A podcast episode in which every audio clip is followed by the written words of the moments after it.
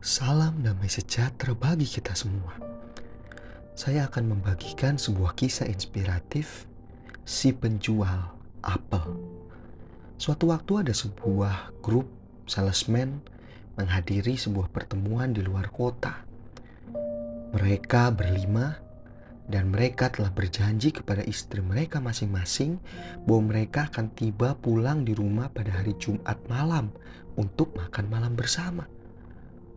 Hal inilah yang membuat mereka ketika menyelesaikan pertemuan, mereka berlima terburu-buru mengejar kereta mereka sambil membawa koper-koper mereka. Namun saat masuk stasiun, tanpa sengaja salah seorang salesman itu menyenggol sekotak apel yang sedang dijual oleh seorang gadis. Apel-apel itu langsung berhamburan ke mana-mana. Namun, para salesman itu tetap bergegas mengejar kereta mereka. Karena jika tidak, maka mereka akan terlambat sampai di rumah. Tetapi, salah satu orang dari kelima salesman itu berhenti Seorang ini berhenti sejenak dan mengambil nafas dalam-dalam. Dia mencoba mendengarkan suara hatinya dan dia merasakan belas kasihan pada gadis yang menjual apel-apel itu. Dia segera memberitahu teman-temannya untuk berangkat pulang duluan tanpa dirinya. Dan dia menitip kepada mereka untuk menghubungi istri bahwa ia akan datang atau pulang terlambat. Pria itu kemudian kembali ke stasiun di mana apel-apel itu tadi berhamburan ke lantai.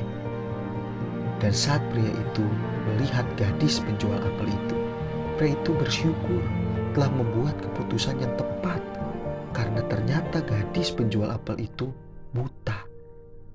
Gadis itu menangis, dia rasa frustasi, dia mencoba meraba-raba mencari apel-apelnya.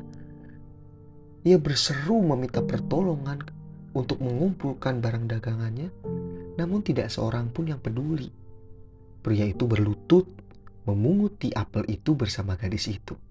Setelah mengumpulkannya, ia membantu menatanya kembali di meja. Saat ia melihat banyak di antara apel itu yang rusak, ia memisahkannya. Dan saat telah selesai, ia berkata kepada gadis itu, "Ini uang, tolong ambil uang ini untuk mengganti kerusakan yang terjadi." Apakah kamu baik-baik saja? Gadis itu menghapus air matanya, dan pria itu kemudian berkata, "Aku berharap apa yang kami lakukan tidak merusak harimu sedemikian buruk." Ketika pria itu hendak pergi meninggalkan gadis yang buta itu, gadis itu pun memanggilnya kembali, "Tuan!" Pria itu berbalik menatap gadis itu, dan gadis itu bertanya, "Apakah Engkau Yesus.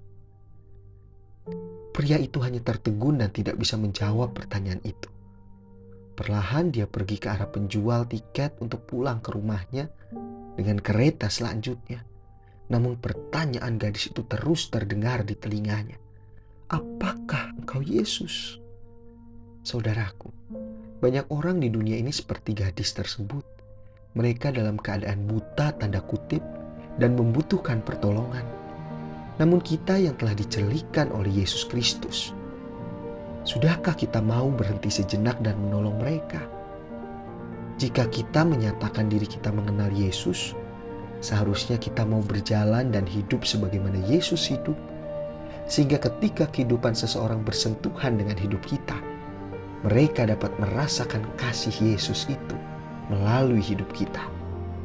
Sudahkah hidup kita mencerminkan kehidupan Yesus? di dalamnya. The Lord bless you and keep you.